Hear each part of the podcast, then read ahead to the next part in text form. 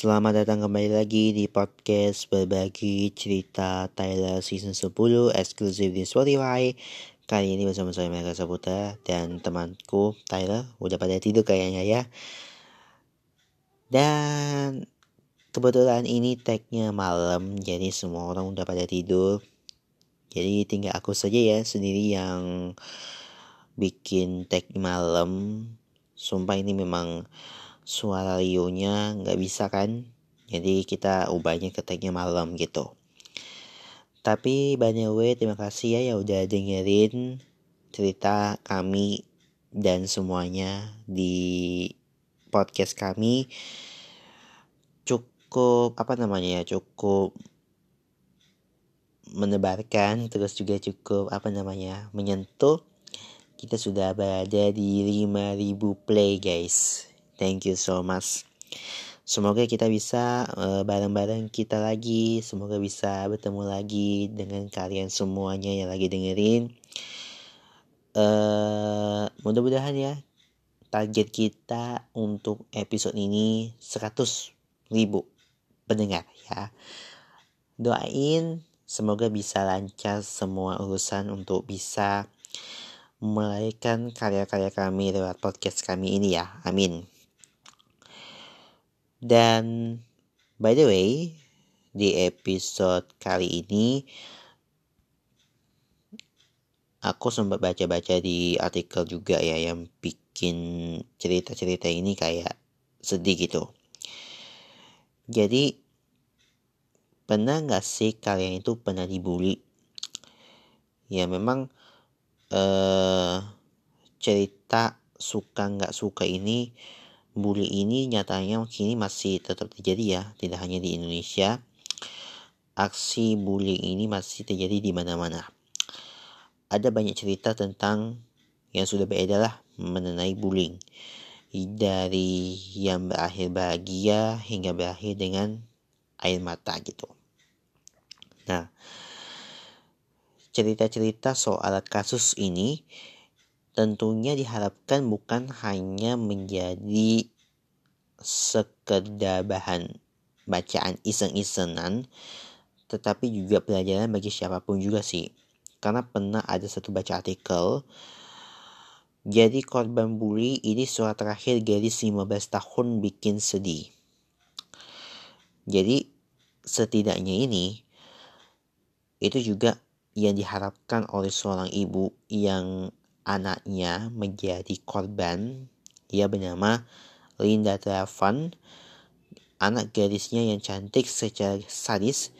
Dia tuh mendapatkan bully. Bukan cuma itu, lebih parahnya lagi, anaknya Lida, Kensley Travan itu diperkosa oleh dua orang remaja secara bergantian. Dalam sebuah postingan, Lida Linda ini menceritakan kisah anaknya tersebut. Dan tulisan itu diberi judul Bullying Kill My Child. Bukan hanya sekedar kiasan, tapi anaknya yang cantik itu memutuskan untuk mengakhiri hidupnya setelah tak tahan dengan semua perkataan teman-temannya yang hobi membuli gitu. Jadi kisah Kastri Tevan yang masih berusia 13 tahun asal Melbourne, Australia ini pun langsung viral. Sekolah memang bukanlah menjadi tempat yang nyaman bagi Cassidy ya. Di sekolah tersebut Cassidy itu selalu diejek oleh teman-temannya gitu. Tak hanya di sekolah, aksinya pun berlanjut hingga Cassidy pulang ke rumah. Ia selalu meminta telepon gelap gitu kan. Banyak orang yang tahu cerita tentang pelakuan yang diterima Castle itu. Tapi hampir semuanya itu diam dan tidak ada yang membantunya gitu. Nah jadi diceritakan oleh Rida ini peristiwa yang tidak mengenakan itu terjadi saat Castle berusia 13 tahun. Jadi berbagai teman-teman atau berbagai hal terima oleh Casey dan teman-temannya ini dimulai dari ditampal lah, dikata-katai oleh di media sosial lah, hingga rumahnya itu yang dilempari oleh kulit pisang guys. Gara-gara yang sering dibully inilah Kensiri pun sempatnya itu tidak ingin sekolahnya lagi gitu. Jadi sekolah itu baginya itu seperti neraka gitu. Tapi setelah dibujuk akhirnya ia mau berangkat ke sekolah, para pelaku bullying ini pun saat itu langsung meminta maaf. Ya, pelaku bullying ini saat itu langsung meminta maaf. Seperti ingin menjalin sebuah hubungan yang baik para pelaku ini mengajak Cassidy untuk pergi nontonlah ke sebuah konser musik. Tapi ternyata itu adalah sebuah jebakan guys. Cancer ini dibawa ke sebuah rumah. Di rumah tersebut, Cancer sudah ditunggu oleh dua anak laki-lakinya. Ada dua anak laki lelaki dewasa yang tidak dikenal Charles, dua teman perempuan Charles ini menganti saat Charles diperkosa oleh dua anak lelaki itu. Nah, usai kejadian ini, Kensil ini tidak memiliki keberanian untuk melaporkan pada pelaku ini. Hidupnya ini penuh dengan rasa takut dan tekanan yang teramat berat gitu dan selama dua tahun setelah kejadian setidaknya Cassidy dan Linda ini telah bertemu dengan detektif dari Victoria Forest Sexual Office dan Child Abuse Integration Teams sebanyak 20 kali guys. Cassidy menyerah 12 Desember 2015 ia melakukan bunuh aksi bunuh diri ini. Ini menjadi surat terakhir korban bully yang mengisati. Di tulisan surat itu bilang katanya saya adalah seorang siswa di nama sekolahnya akan di apa namanya di blur dan saya diperkosa oleh beberapa siswa yang masih bersekolah. Saya tahu ini mungkin kedengarannya seperti mencari perhatian, tapi sejujurnya jauh dari kata itu. Saya punya banyak alasan untuk melakukan hal ini yang juga akan saya jelaskan. Tapi tujuan saya adalah untuk memperingatkan kepada orang lain, kebanyakan siswa tapi juga orang tua tentang apa yang terjadi karena saya khawatir jika merasa jika mereka bisa melakukannya kepada saya, maka mereka dapat melakukannya kepada anak-anak lain seperti saya, atau paling tidak mencoba untuk melakukannya. Anda benar-benar memiliki kekuatan untuk menghentikan ini terjadi. Ingat, orang-orang yang melakukan ini terhadap saya adalah siswa sekolah Sulit dipercaya, memang saya tahu itu, tapi itu semuanya benar.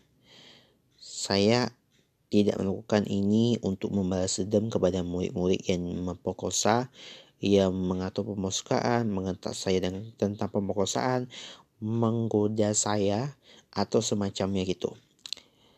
Saya juga tidak melakukan ini untuk mencari perhatian seperti apa yang saya sebutkan sebelumnya. Saya ini menjelaskannya dengan jelas.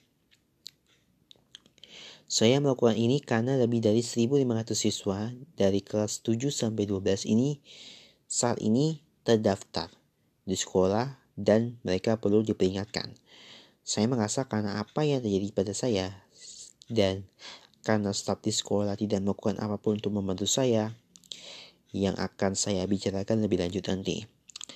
Sekarang tugas saya untuk memperingatkan Anda semua dan membuat Anda menyadari apa yang terjadi. Bukan hanya apa yang mungkin pernah Anda dengar di sekolah, tapi apa yang sebenarnya terjadi gitu. Tapi saya juga melakukan ini untuk diri saya sendiri. Saya ingin akhirnya setelah satu setengah tahun dibiarkan sendiri, sungguh mengherankan betapa banyak siswa yang telah mendengar cerita tentang saya dan cukup aneh sampai saya harus menceritakan kisah saya sampai saat ini. Saya masih terus mendapatkan siswa yang belum pernah saya temui menghubungi saya via Facebook dan memanggil saya pelacur. Saya sudah pindah sekolah, pindah rumah, dan tetap saja saya dihubungi dan diimidasi. Saya tidak bisa menghentikan orang-orang menyebarkan rumor tapi setidaknya saya bisa mencoba dan menyebarkan apa yang sebenarnya terjadi karena hingga kini masih dibicarakan. Tapi seperti yang saya katakan ini, lebih jujur lagi bagi siswa yang tidak menyadarinya dan para siswa tersebut berada dalam bahaya. Nama saya Kensri Tevan dan saya diperkosa. Jika Anda orang yang mencoba melakukan hal ini pada Anda, percaya pada saya. Ini layak diperjuangkan pertarungan. Jika tidak, Anda akan menyelesai selama sisa hidup Anda seperti saya. Anda bisa melakukannya. Hati-hati. Saya peringatkan berhati-hatilah.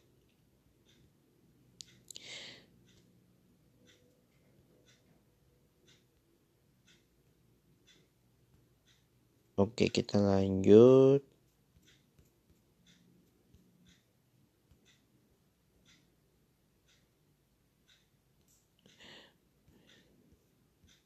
Jadi korban ini pernah dibully guys. Jadi uh,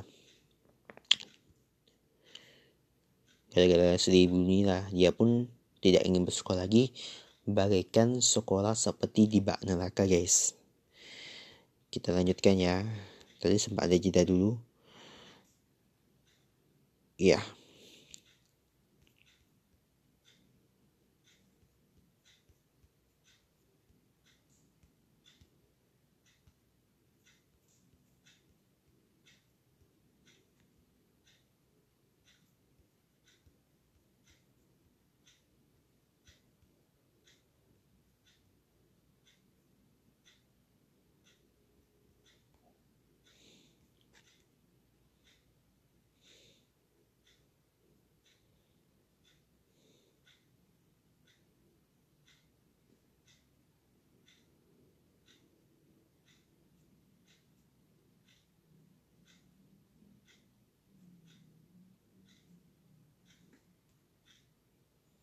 Oke itu tadi ya. Jadi ini adalah surat terakhir gadis 15 tahun bikin sedih. Artikel ini dibuat pada 18 November 2017. Selanjutnya,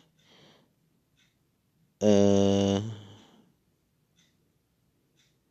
ada juga di kisah sedih dari Kuaden Bares anak korban bully yang menangis histeris. Jadi, seorang anak bernama Qualden Blaze, 9 tahun, menangis histeris di dalam mobil saat sedang ibunya ini menjemput dari sekolah. Dia berkata, Give me a love, I want to kill myself. Ungkap bocah itu dalam sebuah video yang diunggah sang ibu di Facebook. Jadi, Quaden mengungkapkan keinginannya ini untuk bunuh diri. Dia berkali-kali meminta kepada sang ibu untuk memberikan tali agar ia bunuh diri gitu. Pisau agar dia bisa menusuk tepat di jantungnya. Dan uh, dia juga menangis ketika mengatakan, Aku ingin seseorang membunuhku. Sang ibu, Yaraka, sengaja mengunggah video tersebut agar para orang tua bisa mendidik anak-anak mereka untuk tidak melakukan perundungan. Dan pada 5, 5 menit video awal video tadi, itu Beres menyatakan, saya baru saja menjemput anak saya dari sekolah. Ia kerap mendapatkan perundungan terus-menerus. Saya telah menghubungi kepada sekolah dan saya ingin orang-orang tahu inilah akibat dari perundungan. Inilah yang dilakukan para pelaku perundungan. Jadi Ya kala ini juga meminta agar para orang tua melalui videonya mampu mengedukasi anak-anak Anda, keluarga dan kawan-kawan Anda karena itu yang dibutuhkan dan Anda akan bertanya-tanya mengapa banyak anak ini bunuh diri gitu. Selama ini Yarka Bales selalu menyimpan tangis sang anak sebagai suatu hal yang bersifat vivasi namun kali ini ia memutuskan untuk membagikannya kepada publik agar pelaku bullying ini tidak terjadi lagi. Quantum Balance kerap mendapatkan perundungan kepada kondisi Phipps yang dialaminya. Jadi dia merupakan suatu kelainan yang dialami oleh seseorang sehingga tinggi badannya ini berada di bawah rata-rata ukuran manusia lain. Ini bukan pertama kali ya guys ya Beres ini mendapatkan hinaan terhadap anaknya gitu. Sebelumnya, seperti dilansir dari Daily Mail Australia pada 2015, Beres ini mengunggah video Quaden saat, saat sedang melakukan berbagai ekspresi dan mimik wajah di depan cermin di sebuah rumah sakit di Bimbes, Australia. Video itu kemudian banjir dengan beberapa kehinaan terkait dengan kondisi anaknya dan bahkan ada seseorang yang tega menyatakan itulah yang terjadi jika Anda mau konsumsi obat-obatan saat hamil gitu. Dan dia cukup membuat balance terkejut sungguh berlebihan saya mengunggah video di laman pribadi saya dan tidak berharap akan dipakukan dengan semikian rupa gitu. Dan video itu dibagikan beberapa kali dari laman pribadinya dan sejak itu beberapa komen negatif bermunculan. Kepada media, ia mengaku membagi video anaknya berekspresi di depan cermin adalah wujud rasa bangganya atas pencapaian sang anak sehingga membuatnya ingin untuk berbagi kebahagiaan itu. Jadi tidak ada seorang pun yang ingin dengar hal buruk tentang anak mereka atau ketika mereka mengalami perundungan.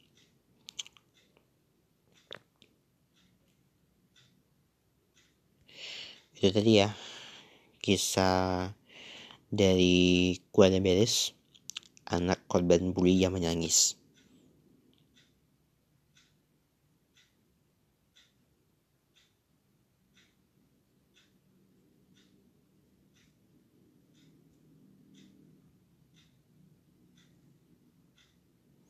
Oke. Okay.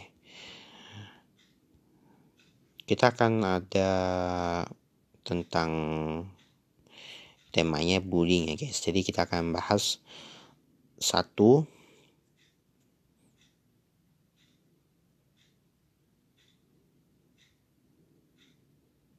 Nah.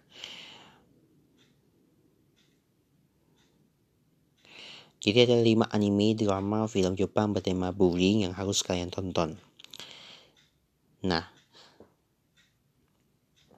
yang pertama itu adalah Koe no Kanachi atau Australian Voice.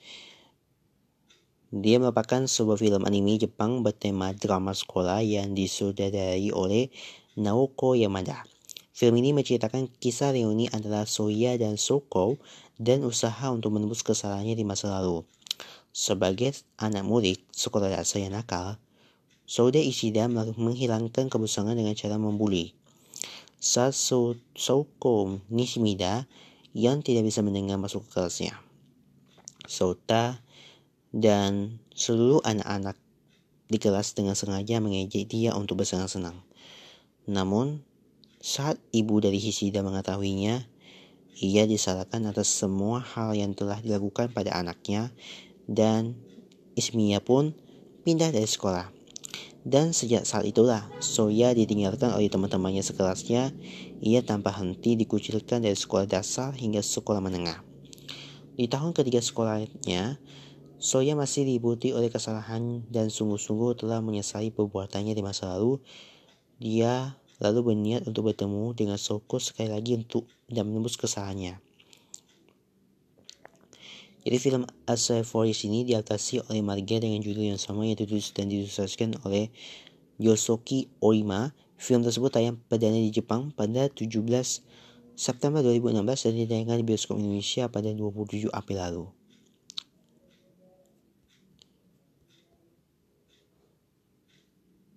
Oke.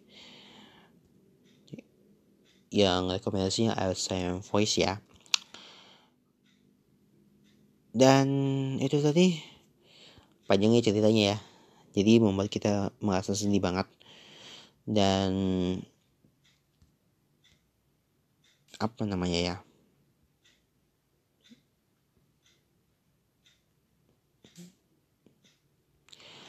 terkait dengan kasus bullying ini saudara uh,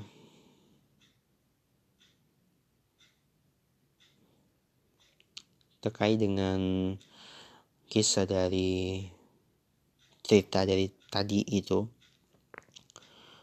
uh,